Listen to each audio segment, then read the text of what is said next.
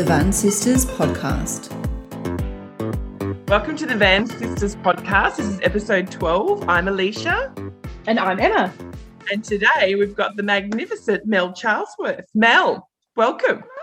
Hello. So good Please to see introduce you again. yourself. Tell us, I mean, you're one of our one of our very good friends and fellow coach from from many years now.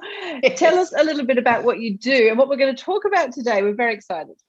Okay, so I'm Mel, and my business is Coach Mel uh, because you know I love a, a innovative domain name. Um, and so I'm a mindset coach. I specialize in helping women on the back end of shitty relationships get their mojo back. Awesome. um, with a particular specialization in narcissists. Ask me how I know. Um, How do so, you know? yeah. So what I his name talk, Nick? Can I ask? Is his name Nick? they're all called Nick. They are all called Nick. and all narcissists know.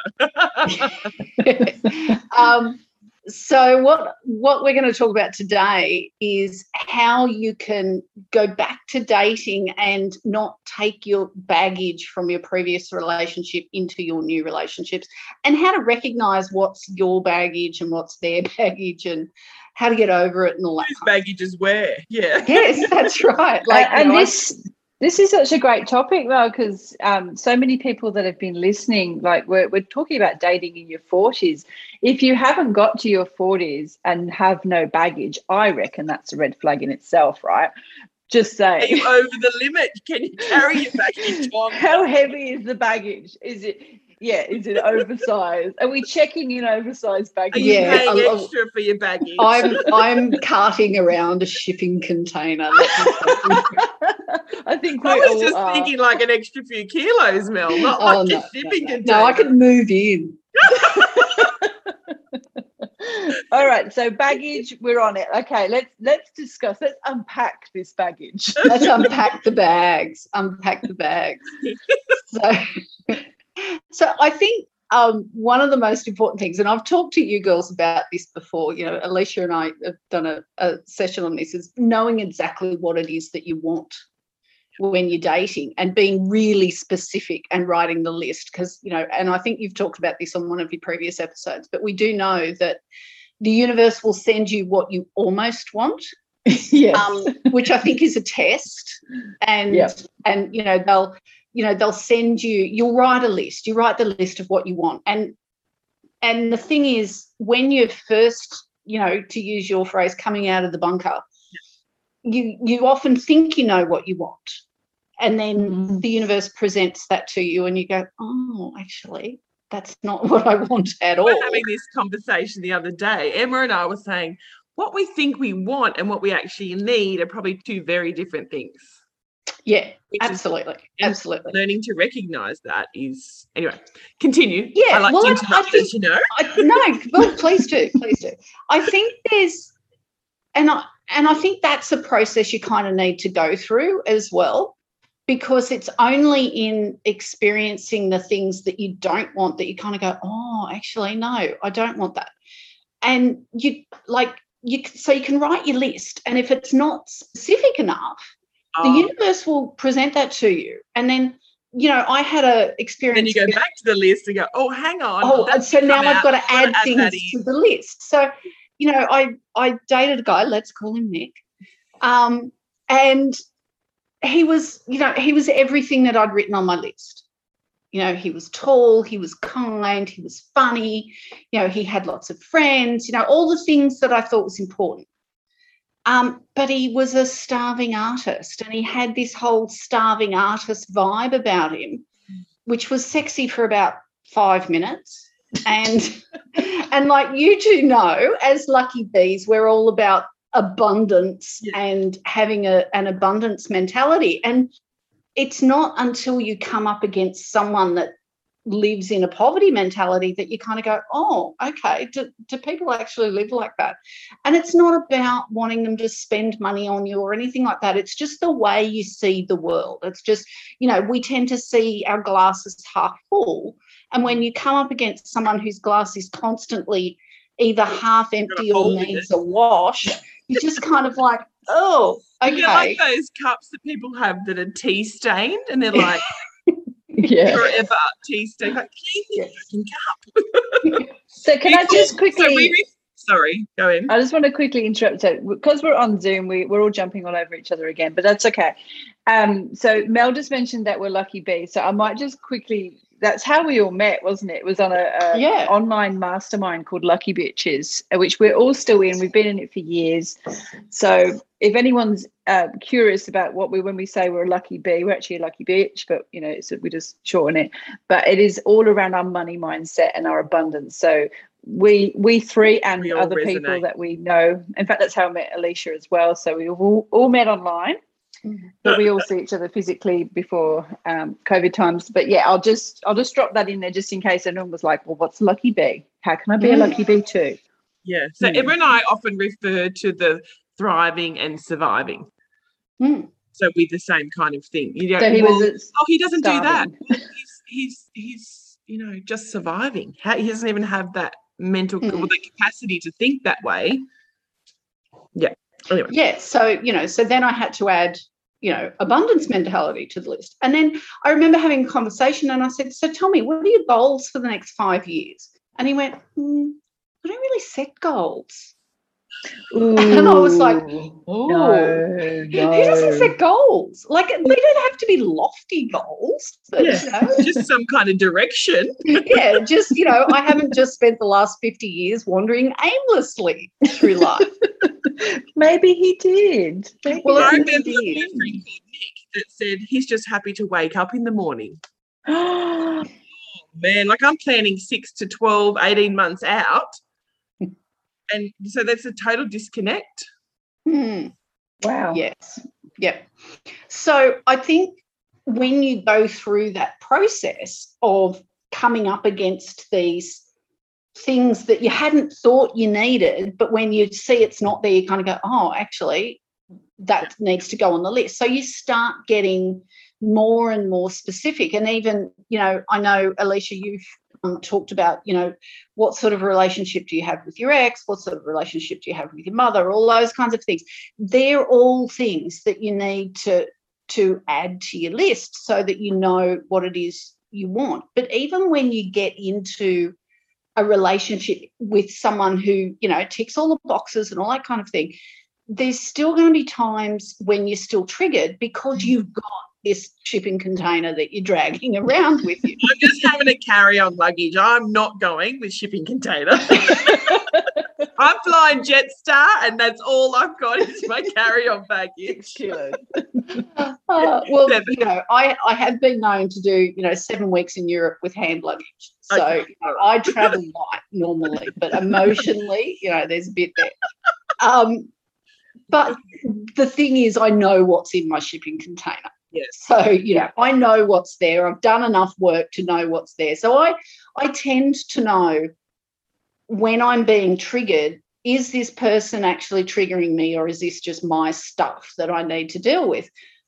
And I think when you have that level of clarity, it stops you from reacting. Um, because I, I read something just the other day that really kind of crystallized it for me, and it was that people are either everyone you meet is either trying to control you or connect with you.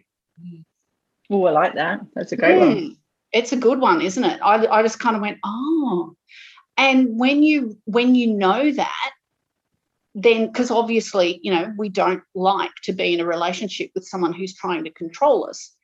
And so when you know that, when you know, okay, is so you ask yourself, is this person trying to control me or are they trying to connect with me?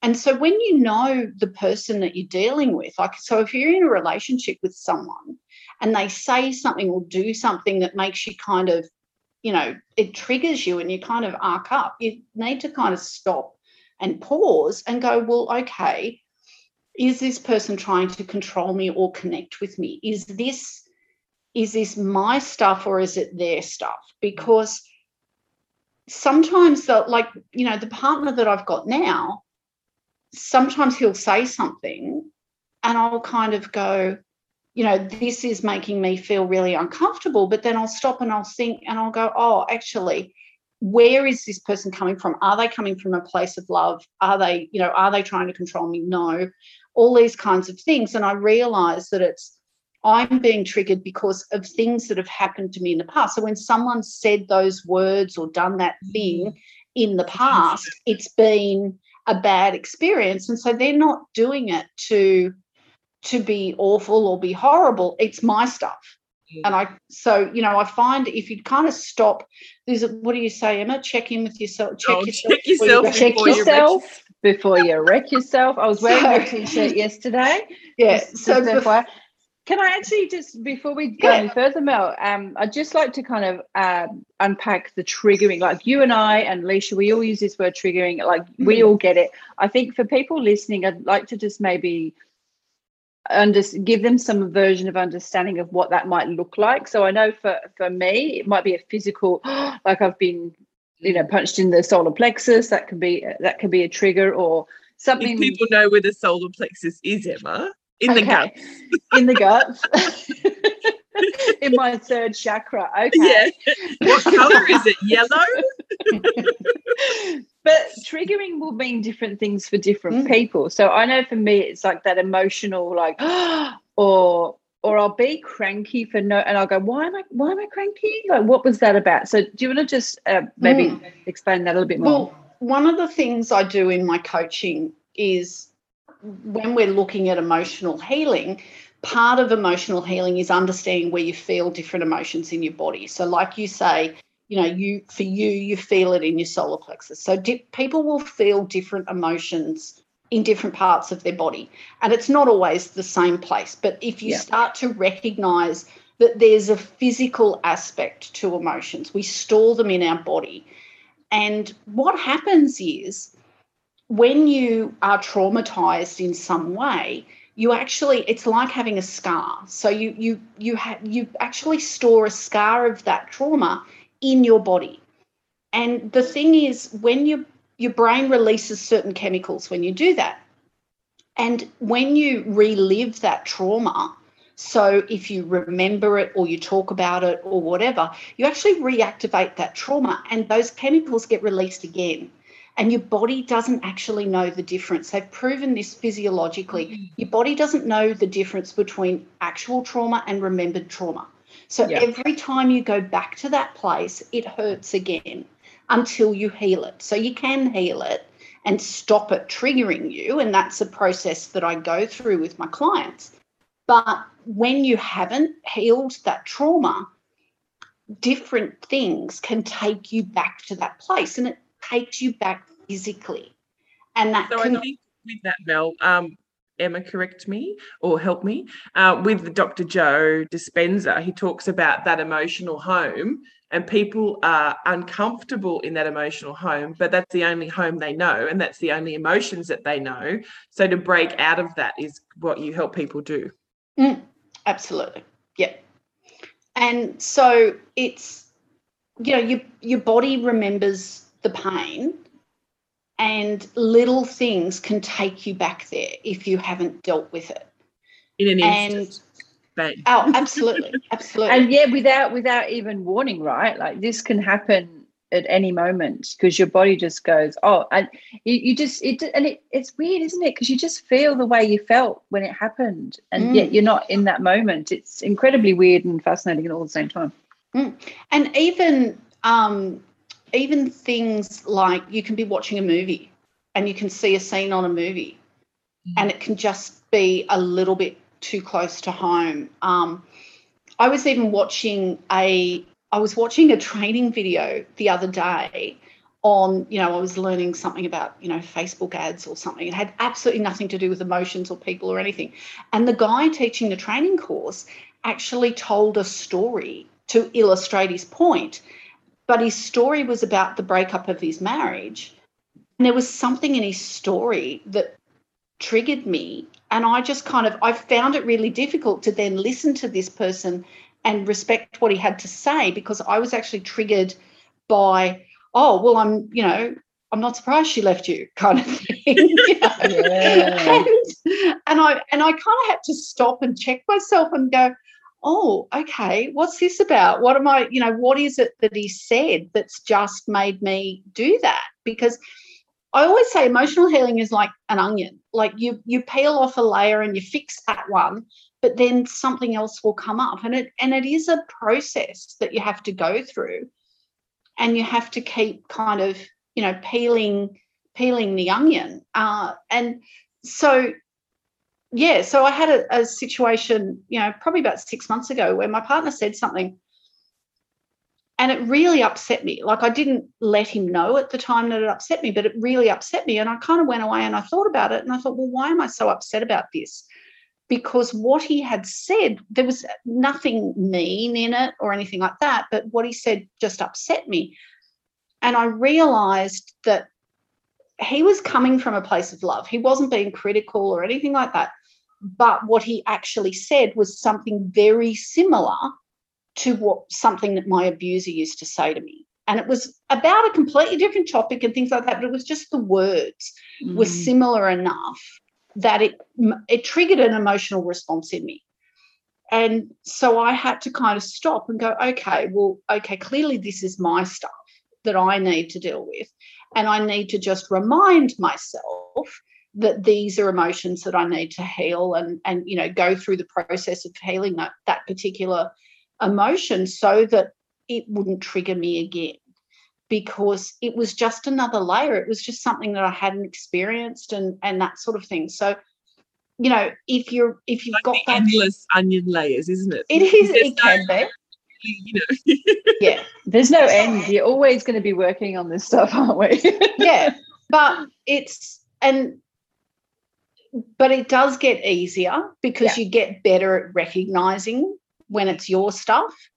And I think just having that pause is really important. So, a pause between um, the reaction and responding. So that Mel Robbins has a thing that the, the, five second rule is that her hers. It says you just yeah. stop five seconds yeah. and process it, and then you know then yeah. Um, yeah, because if you have that pause, you can stop and kind of go, okay, maybe this is my stuff. I mean, sometimes it's their stuff. Most of the I time, think, it's their I stuff. if you, I mean, what we're talking about here is obviously processing with something that triggers us that is our stuff. But I think for, a, I know for a, a while when I started working on myself a number of years ago, I was in full denial. I was like, no, it's not mine. Like I wasn't taking any responsibility there. And now it's interesting. I, I automatically take responsibility first as opposed to blame yeah. when sometimes it is their fault or their thing or their their baggage. But it's it's really interesting how um, the taking responsibility of this is a big part of it too, right? Mm, absolutely. Because if you're going to show up as your best self every day, which is what we're always trying to do, is just show up as your best self. Yeah. Then you you know you you can't do that if you're not dealing with your stuff as it comes up and if you're going to show up as your best self and your partner is trying to show up as their best self well then it Magic. you know you're, you're less well exactly you're like you're less likely to butt heads yeah. because you both have a level of understanding where you can go, well, actually, that's not what I meant. So if this has upset you, then we need to have a chat about this and figure out what it is that's different. And I think this is the brilliance of having, like, you know, next stage relationships is that you are, you know, a lot of people are aware of what went wrong in the last relationship, how to, mm. and then, like, it's a brilliant opportunity to to bloody nail a good relationship. Yeah, absolutely. Well, and if you, if you don't work on this stuff, that's how you end up in the wrong relationship. Again, well, repeating like, those patterns time and oh, time again. Yeah, and I mean sometimes it's it's not so much it's not just repeating the patterns. Sometimes you it's like a pendulum, and you go from one extreme to the other. And it was kind of what I did from my first marriage to my second marriage. Is I chose someone in my second marriage that was the exact opposite of the person that I was married to the first time. but he was worse. And I didn't realize it. Yeah, he was just like he was all the things he wasn't. And I was like, okay, well, that's surely that's got to be good. Because you know, I hadn't done the work, I didn't have the tools, I didn't have the resources. And you know, literally jumped out of the frying pan into a volcano. Like it wasn't just a fire. um, so, you know, if you're not in a good place when you start a new relationship, then, you know, you're going to attract all the wrong things and you're not going to see them. You know, like, you know, I remember bright red flags jumping in front of you. waving, waving at you, Alicia. Yeah, well, mine, you know, mine was driving a red flag, and I didn't even see it. Um, um, I kind of like I really feel like after you know four years out of the bunker, on that list, I'll just go back to the list. But one of the things was don't date some. Well, this is on my list because it's not always for everybody, but you know, don't date someone straight out of the bunker because they do need time to grow. If they're not actively working on themselves, we'll put in a Mm. precursor there, Emma. If Yeah. they're not actively working on themselves, but you know, they uh, now on my list is like you've got to be out at least a year Mm. because then you've had the full range of emotions, the family life is settled, you've found your groove again. And yeah, like I had a couple of um, phone dates, and I'm like, you you you're like ten weeks out. Like I Mm. just we're not, we're not even on the same part, well, page at that. Mm. point. Yeah. Anyway, Definitely, definitely. I mean, I, I don't tend to put a strict timeline on it because people do. Um, I've met people who have been out for five years and haven't done the work, and there's no way. obviously doing them. the work is is um, and if you do the work and i mean when i when i left i knew that it was going to take a lot of work but i threw everything at it you know i had a whole team you know i had coaches i had therapists i had hypnotists i had energy healers i had you guys i had everything so You You were know, I- hacking it, weren't you? You you Yeah. hacked. You live i hacked threw a lot that at breakup. Yeah. yeah i threw a hell of a lot at it but but not everyone does that so yeah there's there is i don't think there's a strict timeline but absolutely if you haven't done the work and i think this is actually one of the joys of dating in your 40s or in my case 50s um, because you're not on that biological timeline that you have. Like when i i was almost 35 when i uh, left my first husband and i had one child but i wanted more. And i was very conscious of my timeline as a you know as being able to have a child. And so you know i remember reading something about you know you should for men saying they should date older women because they're really grateful um, Oh, that's and that's and the thing is. I it is terrible, but I've thought about it and I thought when I was in that place, I was so broken that I was just grateful that somebody, you know, said they were interested in me. And, you know, I got love bombed and everything. And I thought, oh, great, I've got, you know, five good, you know, producing years left in me.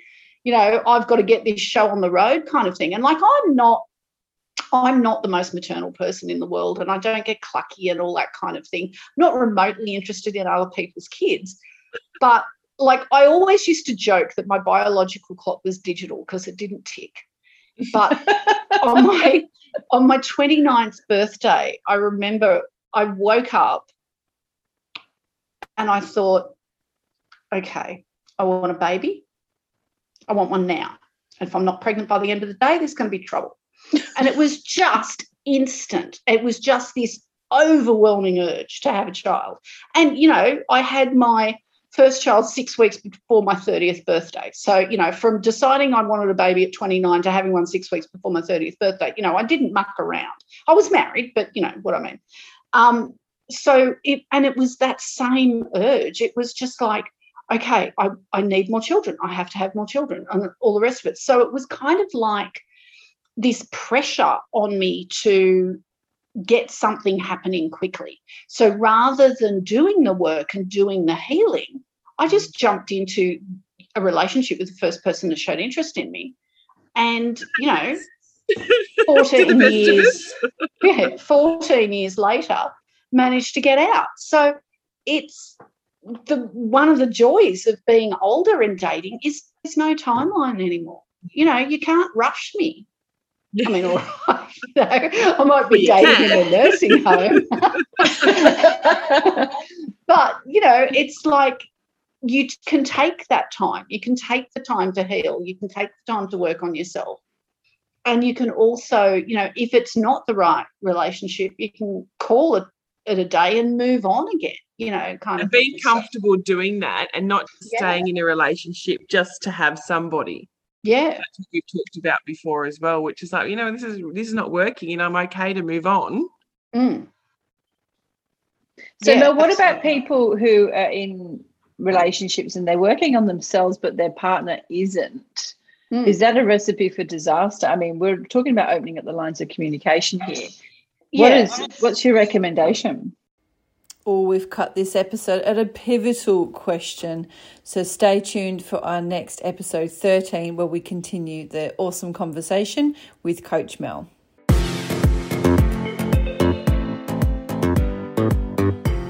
The Van Sistas Podcast.